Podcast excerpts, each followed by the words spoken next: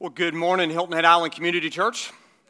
I hope you're doing well this morning. Uh, uh, thank you so much for being here. My name is Tod, by the way. If uh, I don't know you, I'm really glad that you're here. How about our worship community choir? Didn't they do a great job? Thanks, thank you to all of you who serve uh, on a, in our choir, and uh, we get to we get to experience and, and, and join in worship with them uh, once a month, and we're just so thankful for them. I'm thankful for the two people I have on stage. Uh, I'm joined by Terry McCree and Mark Elliott. So why don't you guys give it up for Terry and for Mark this morning?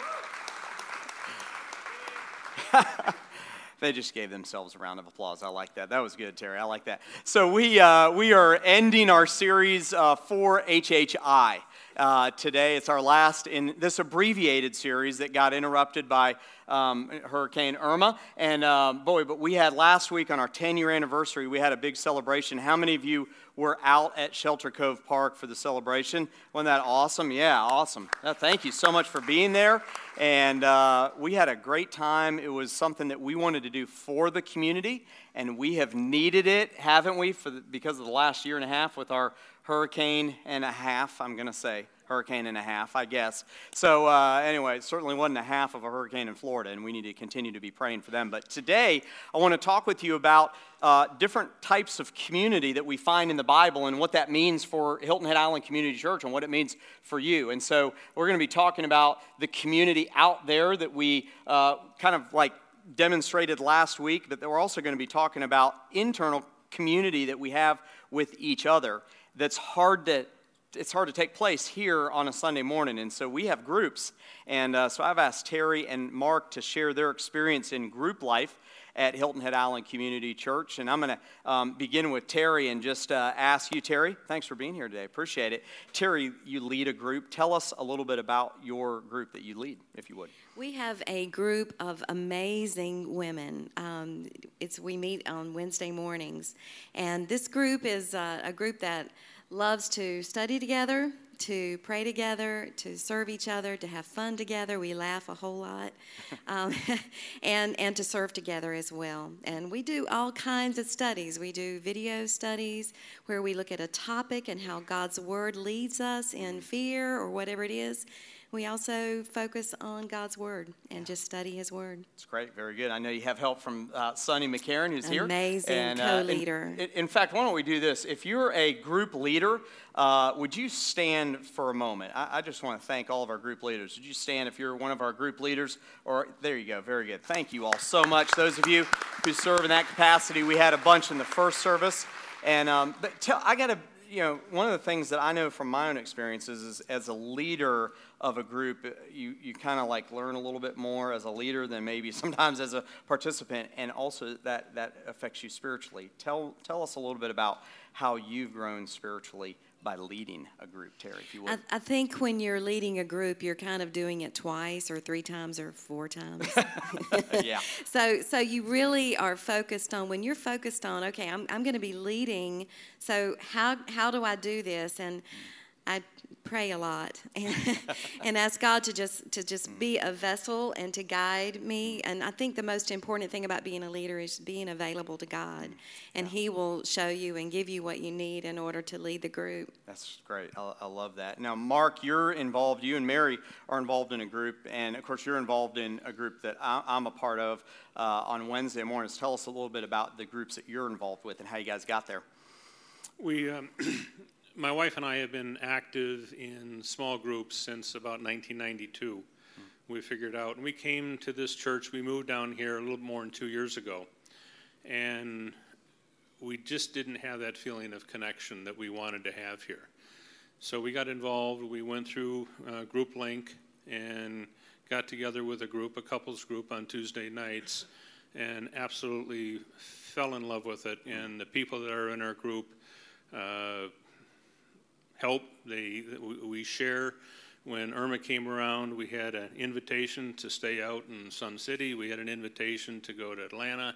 Uh, we chose to stay here and obviously ride it out. But uh, just the, the, the, connection that you make within those groups are second to none. And what we've been exposed to are family promise. Uh, there's people in the group doing uh, kairos. There's you know, to spend the evening or uh, be able to cook as part of family promise. And the connection to the church and getting to know the people and the fine people that, that we have here. And one, one thing I, I'd like to share is if you're thinking about a group, don't think you have to be a biblical scholar and that you're going to be quizzed. Everybody has that uh, fear that, you know, am I going to fit in? How's this going to work? And yeah. That's not it at all. Uh, you will be welcomed, you will be mm. embraced, and it will be very fulfilling. Mm, man, that is such a great point. I'm glad that you pointed that out, Mark. And one of the things I, I love from what Mark said is that whole idea of connection. And uh, occasionally, one or two of you might come up and say, Well, I've been here for a while.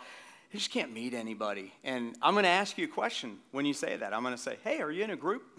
because uh, that's really the way to get connected to the life of Hilton Head Island Community Church. And, and really, that's true at any church. And uh, so, man, I love your testimony uh, about getting connected into the life of the church. And, um, you know, your group has, has served the community. Tell us a little bit more uh, about that as well, Mark. Well, we've been able to, uh, members within our group, uh, for the first hurricane, we were very active in the cleanup. Mm. Uh, there's members from our Wednesday morning men's group. Uh, that group, I think we started with six, and last week I think we had 18.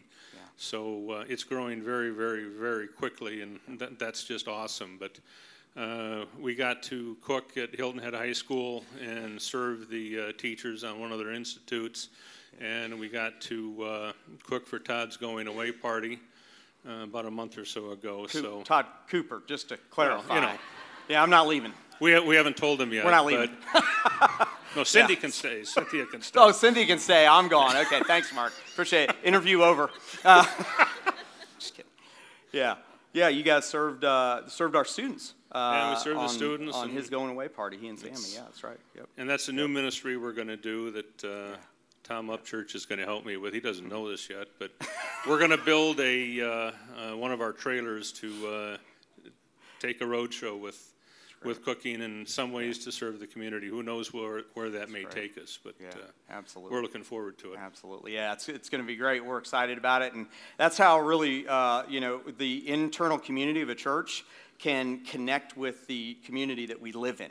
And uh, what what a great way to do that through groups, through people who already are praying together and living life together. You guys, Terry, have experienced and you guys have been involved in outreach as well in our community. Tell us a little bit about that.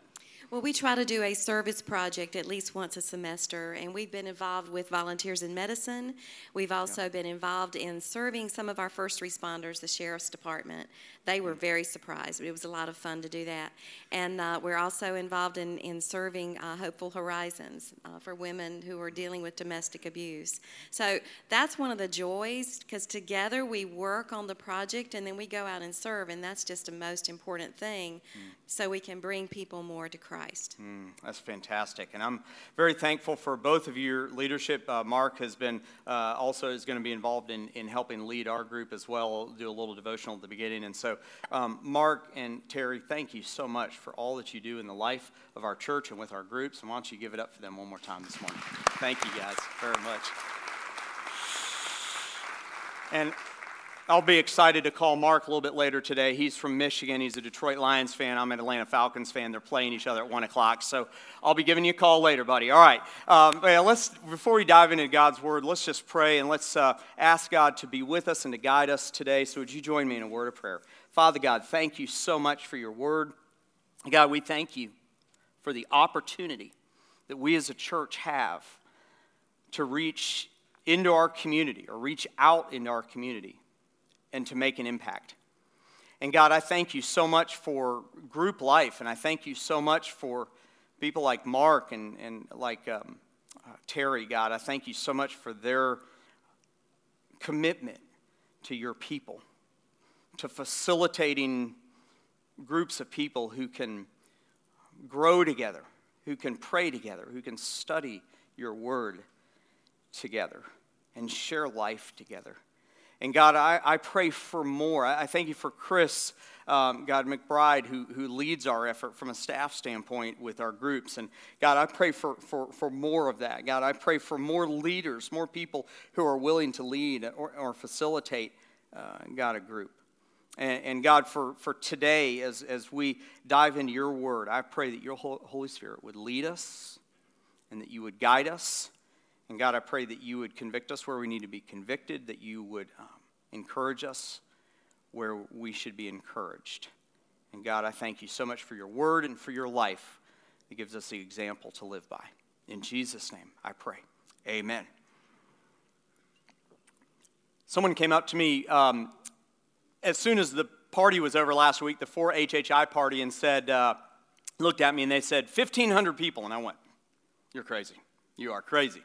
No way it's 1,500, but we estimate we probably had 600 to maybe 1,000 people there. And um, uh, it was kind of the culmination 4HHI was the culmination, that party was the culmination of really what we've been involved with over the last month. And that's really a focus on, on this 10 year anniversary of, of our church. And last week's message was look what God has, has done, and, and let's be expectant for what He is going to do because it's not about this church or this church's name. It's not about me. And I'm sorry to tell you, it's really not a whole lot about you. Uh, but we are looking to see what God is going to do, and that's what we've been all about this past month. And so today we bring that to, to a conclusion. But a lot of you uh, had these uh, little wristbands, and you can still uh, get them. They're right around the corner as you leave today that say 4HHI. I had someone come up to me and say, Man, I know what the HHI stands for. I'm trying to figure out what the FOR stands for, which I thought was so funny, and we had some funny responses on that. Um, but uh, we, uh, we, kind of launched this new, not really a new initiative, but maybe a rebranding, if you will, of our community outreach, our, our ministry to our island, to the community in which we live. And that's what 4HHI is all about. 4HHI has been a message series. 4HHI was, was a community party really to celebrate uh, our community and just to enjoy each other and to uh, serve our community uh, last week. But I got to be honest with you 4HHI is, is not just a message series, and it's certainly not just a party. It's not even just a rebranding of what we do in the community. 4HHI, I believe if we take seriously the mission that God has given us as a church to passionately share the message of Jesus and to lead people to follow Him, I believe that for HHI, a focus on our community, the community in which we live, I believe that it's going to be something of, of, of, of a call, something of, of a cry, a movement of people. And I believe that God has placed you and Hilton Head Island Community Church and those who call this your home, I believe that He's placed us in the unique position in our community to say we need to be about the people of our community. That we need to be about serving them and we need to be about caring for them. And from a spiritual standpoint, we need to be about taking the best message that's ever been given the best gift that we've ever been able to receive and taking that into our community, as we talked about last week, to be salt and to be light, light in a dark world. That's what 4HHI is all about. And, and, those of you who got the, the t shirt, which by the way, um, you'll have a way to order those in the future. I had a lot of you come up to me after the party and say, hey, where can I get my shirt? I, I didn't get in early on it. That's all right. There's going to be more opportunity for you to do that. We're going to set something up online, and, um, and so be looking out for that. Um, but on the back of those shirts, it has a hashtag, which is a social media thing. If you have no idea what a hashtag is, um, you'll need to Google that after the service, all right? And somebody can explain that to you. But um, it's, it's a way to, to describe what we're doing because it says on the back of those shirts, hashtag love where I live. And you know, it's interesting. Um, you might hear that around Hilton Head Island um, love where you live, love where I live. It's something that we say often because we live in a beautiful place, don't we?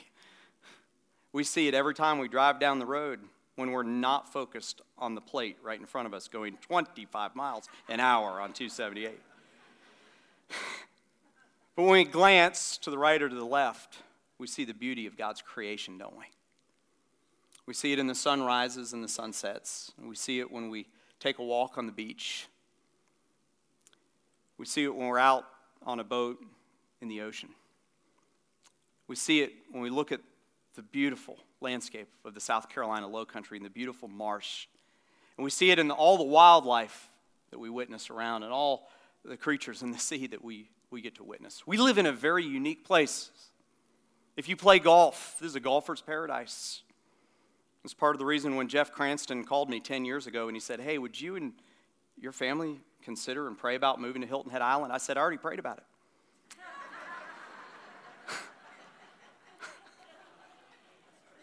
Cindy just said it's true.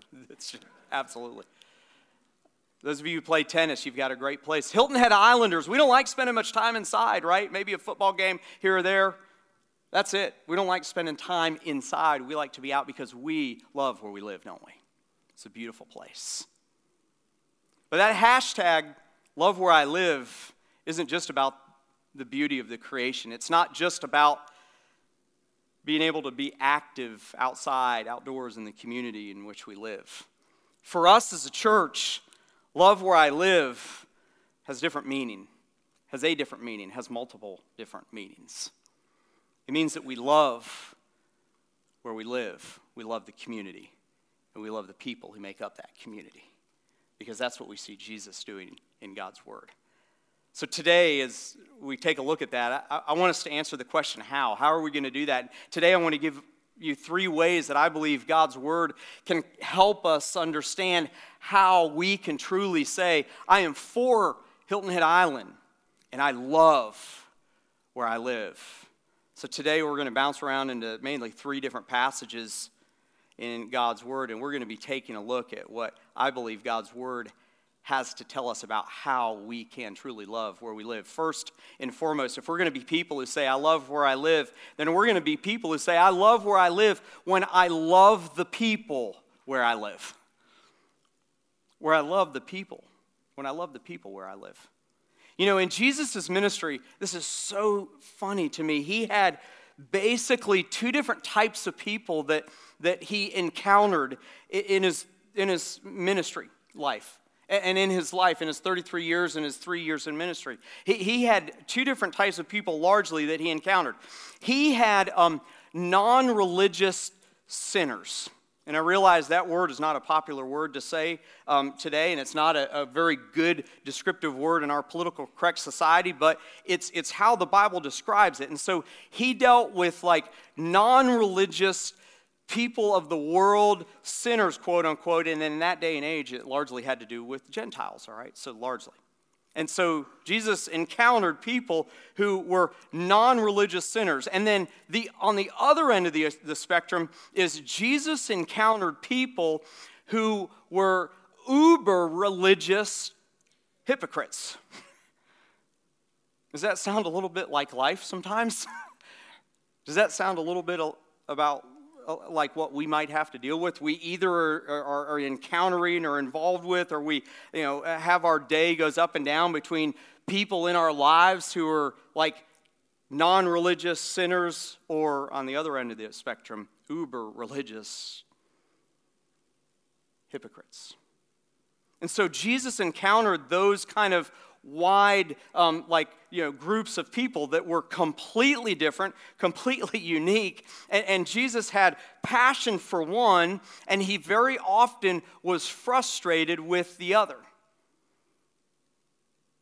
But the group that he was passionate about is not the group that we would think a rabbi would be passionate about. And the group that he was largely frustrated with was often not a group of people that we would think that a rabbi like Jesus would be frustrated with.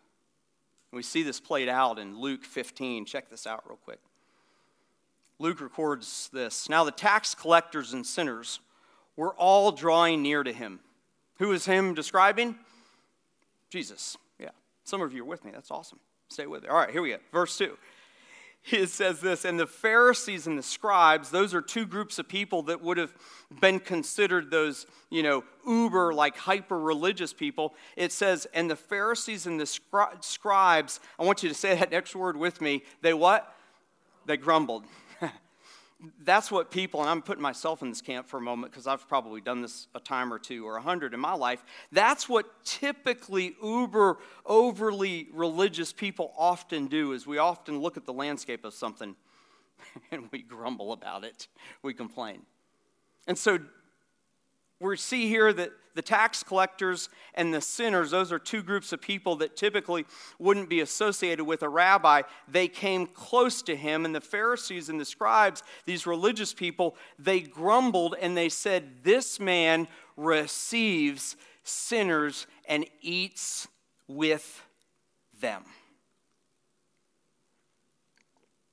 You see, Jesus was doing something that most religious people, most rabbis, um, would, would have been mocked and, and, and kind of sent out to pasture if they did, and that was he spent time with the non religious people. And we see these uber hyper religious people kind of putting their glasses on the end of their nose, looking down at Jesus with hate and judgment and mockery and saying, You should not be spending time with these sinners. Shame on you, Jesus. And there's a few things that occur to me when I read up to verse 2. First and foremost, Jesus was not afraid to spend time with people who were not religious. He was not at all afraid, even being a rabbi, even being God's son. He was not afraid to spend time with people who the strong religious group of that day would marginalize and possibly judge. And the second thing is, is that Jesus wasn't afraid to spend time with them, but he never participated with them in their sin. And we need to be aware of that. And in the well this past week, we talked about what do you do in our student ministry? What do you do if you have like a friend or someone who's in your life that you, your values begin to get different and you realize it's time to, to kind of, you know, eh, like bring that relationship to a close? And, and we talked about the fact that we can go to one extreme or the other. We can go to the extreme that we never associate with anyone who has a different value system as ours, or we join in with their values. And Jesus spent time with them, but he drew the line and he never joined in with them. And then the third observation I have is that being in the very company of people who were considered sinners infuriated the religious people of that day. They, they judged and they hated and they made a mockery of Jesus. Verse 3 so Jesus told them this parable. Man, when Jesus ever like rolls out a parable or a story, look out. Whoever he's telling it to, it's going to be it's going to be like smackdown time with Jesus, all right? And so he does that here. He says this, "Hey guys, what man of you having a hundred sheep if he has lost one of them does not leave the 99 in the open country and go after the one that is lost until he finds it?" And when he has found it, in verse 5, he lays it on his shoulder, rejoicing. And when he comes home, he calls together his friends and his neighbors, saying to them, Rejoice with me, for I have found my sheep that was lost. And Jesus tells this parable, and I'm sure a few of the scribes and the Pharisees here are like, what, What's he telling us this story for? Got another story he's telling us. And then he, he lays it down in verse 7. He says, Just so, I tell you, there will be, what's that next word? More joy in heaven over one sinner who repents than 99 righteous persons who need no repentance. And sometimes People who teach on this passage will misinterpret this to say that it's a good idea to leave the crowd to go get the one. That may or may not be a correct interpretation of it, but I believe what Jesus was trying to, to help us understand was a bigger principle. And that is, is that his passion and his heart was to reach, to love and reach those far from God those who had a huge separation between them and God because of their sin. You see, Jesus loved his community. And he often will take the, the religious people of the day or the uber religious people of the day and he'll, he'll, he'll tell them, look, you're, you're, religious community is fine, but I want you to be passionate for the lost sheep. And I got to tell you, Hilton Head Island Community Church, if, if we ever get to the point where our Christian activity, our religious activity becomes the thing that brings us joy and passion above seeing one person who is far from God coming back, we have missed it. And if we do that, it's time for me to stop doing what I'm doing and, and move on, honestly because then we just become another religious institution. And so Jesus talks about this, but when our joy and our passion comes from creating teams, gathering people together to be able to go reach the lost, then man, we are right where God's passion is. There's a natural pull in churches to religious activity, isn't there? It's just like a magnet and a, and a giant piece of metal. And I think that Jesus would say to today's church, man, we have got to be focused on the lost. And we've got to be preparing our people to reach the lost. But we've got to be focused on the lost. We have to be people who love where we live because we love the people where we live. Secondly, we need to be people who say, I love where I live when I reach the community where I live. I love where I live when I reach the community where I live. There's a great passage in Matthew chapter 9 um, where, where Jesus, I, I kind of picture him. This isn't like, you know, this isn't like uh, ac- necessarily accurate, but I picture Jesus walking on the hills or on the mountains, like surrounding Jerusalem, just he and God talking, he and just talking to God, and he looks over and he sees the city. Have you ever flown in, in an airplane on, on, uh, you know, and you like either leave a city or, or you come in and you fly in and you land in a city and you look over and you either see at night all the lights or you may see the skyline. That's kind of the picture because they didn't have airplanes back in the first century, just so you know. Um, so, anyway, that's the picture I have, though, of Jesus maybe walking on the hillside and he, he looks over and he looks to his left or he looks to his right and he sees that city that is so meaningful to him. The city where God's doing amazing things and will do incredible things in the future, Jerusalem. He looks over that city, and this is what we, we see here recorded in Matthew chapter 9. Check this out. Jesus went through all the cities and the villages, teaching in their synagogues and proclaiming. That means, by the way, speaking with your mouth. We talked about it a little bit last week. The gospel, that means good news, the good news of the kingdom, and healing every disease and every affliction. And when he saw the crowds, when he looked over his city, when he saw the population, it says he had, what's that next word? Listen, a religious leader, Jesus was a rabbi, looked over his city and he didn't have judgment. He didn't hate them. He didn't mock them or laugh at them. He had compassion because they were harassed and helpless like sheep without a shepherd. You see, Jesus was even, he was perfect. He was the Son of God. And never once did he ever compare sinners' life and action to his life and action. He didn't judge them. But what Jesus did was he took the Word of God and he took the redemptive story of God and he brought it to them. But it wasn't where he stopped. Look at verse 37. Jesus says to his disciples, The harvest is plentiful, but the laborers are few. Therefore, pray earnestly to the Lord of the harvest to send out laborers into his harvest. Hilton Head Island Community Church, we're, we're a population of roughly 40,000 who live on Hilton Head Island, roughly 40,000. And, and two different studies tell us that 10% of our population attend church on a, on a weekly basis.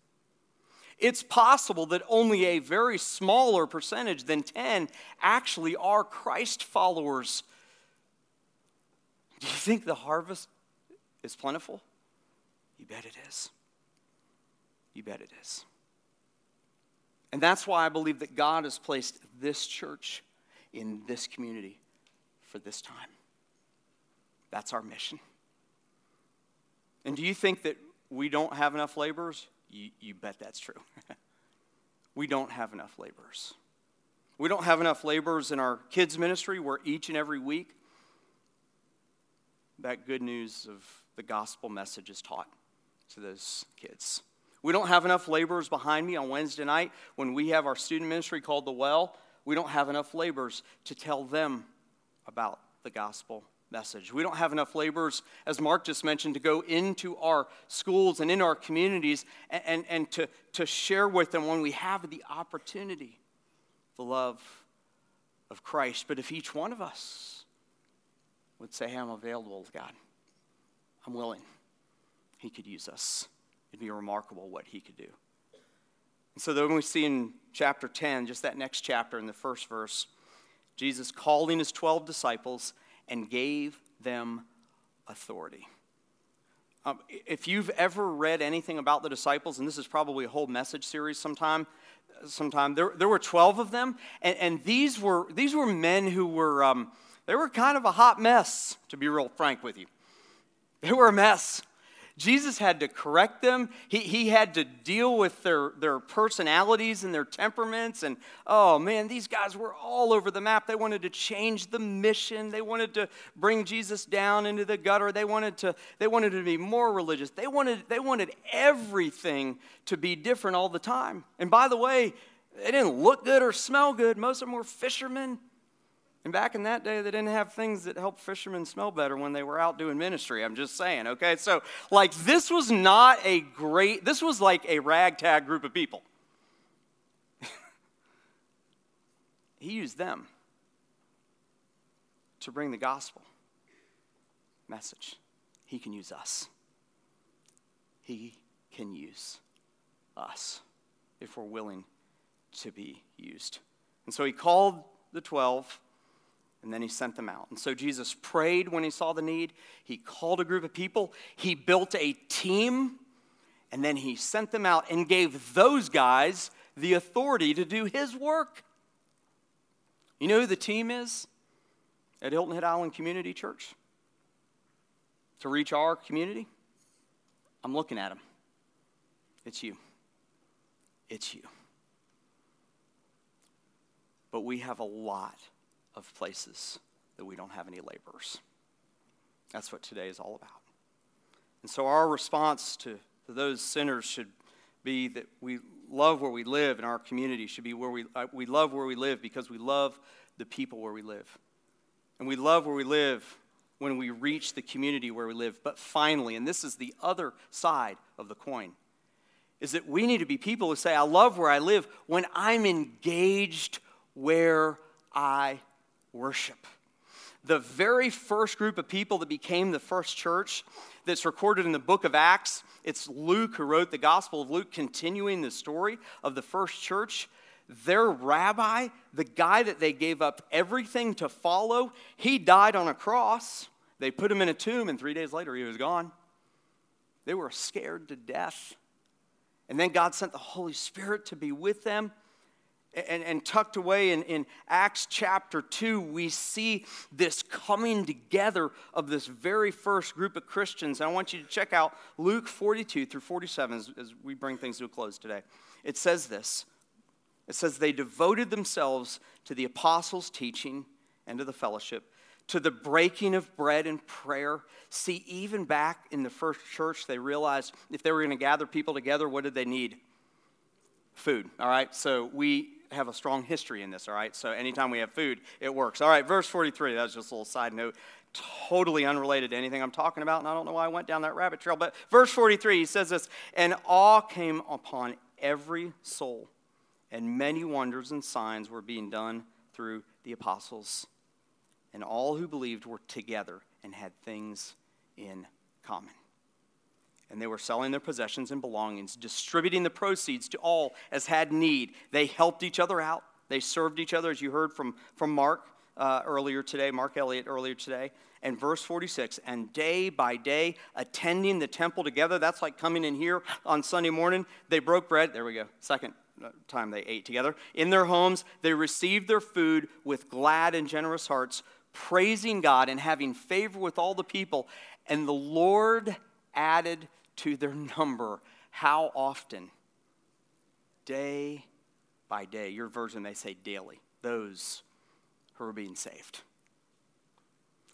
You see, we cannot do this Christian life thing on our own.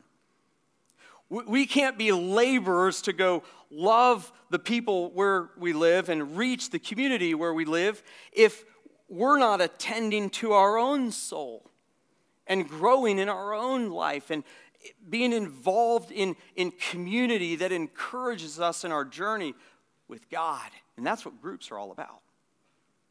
That's what being involved in a group, because that I can stir you up and the Holy Spirit can speak to you and you can learn something here on Sunday morning. But to, to share that life with each other doesn't happen on Sunday morning as much as it happens in group life. It's such an important piece of why we do what we do and how we do what we do. so if we're going to be people who are involved in that, we've got to be involved in how we do things. Our strategy, you'll see this on the website, you'll see it on, on, uh, on the screen on Sunday mornings. Our strategy is, is a four part strategy worship, that's what we do here on Sunday morning. We, we grow, that's what we do in groups and, and here on Sunday morning. We serve and we play. Uh, but I've got to tell you that what we're talking about today is two of those. We're really talking about growing and serving. And, and this is how this connects to you is if you're involved in, in growing in your faith walk, but you're not involved in serving, you're heading for spiritual disaster. Likewise, if all you do is serve and you're not growing in your faith journey, you're heading for spiritual disaster. Years ago, I remember as a kid seeing the story of a train that was derailed in, in, in some rural area somewhere, and it caused all kind of problems in that community. And they said the reason that it got derailed was one of the wheels of that train came off the tracks.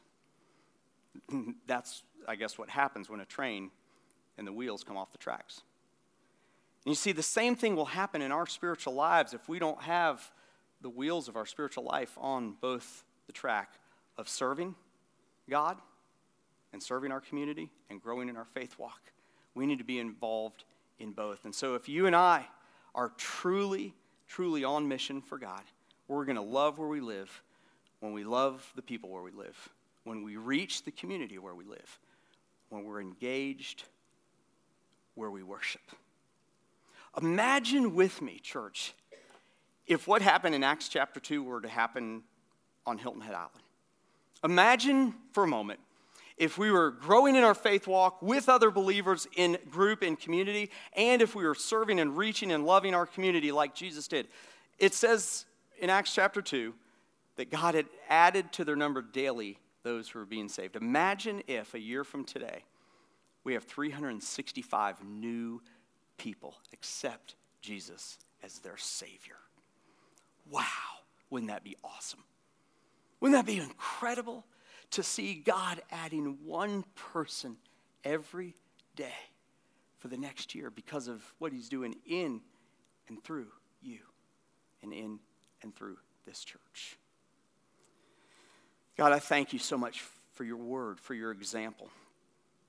And God, I, I pray that we would be people um, who take seriously our, our mission as a church to passionately share you and to lead people to follow you. And God, I pray that you would help us to get connected into the life of this church for this season. God, I pray that you would be with those who have been um, journeying with this church, with Hilton Head Island Community Church, with us for a while, but they've never really, they've never really explored uh, what it means to be involved in, in a group, learning and growing and sharing and praying together. I pray that you would give them the courage and the ability to dive in today. And God, I pray for those who are, are here today and um, God, they, they really um, have, have not really loved where they live in terms of loving the people that they live near and reaching into the community for you. God, I pray that you would help those of us who are here today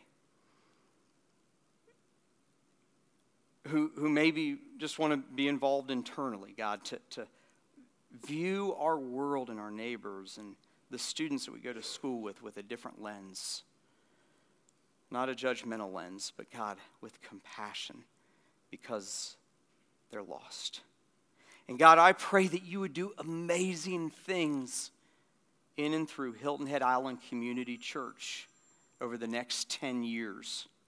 God, because we are on mission, because we are faithful to what you've called us to, that you would help us to, to be faithful, each one of us, to what you've called us to, so that we can see you do amazing things. God, we realize that we are powerless to save, but God, we're your tools, we're your vessel to be used to help point people to you. May we do that with integrity and with great stewardship, and may we do it well in our lives and in our church.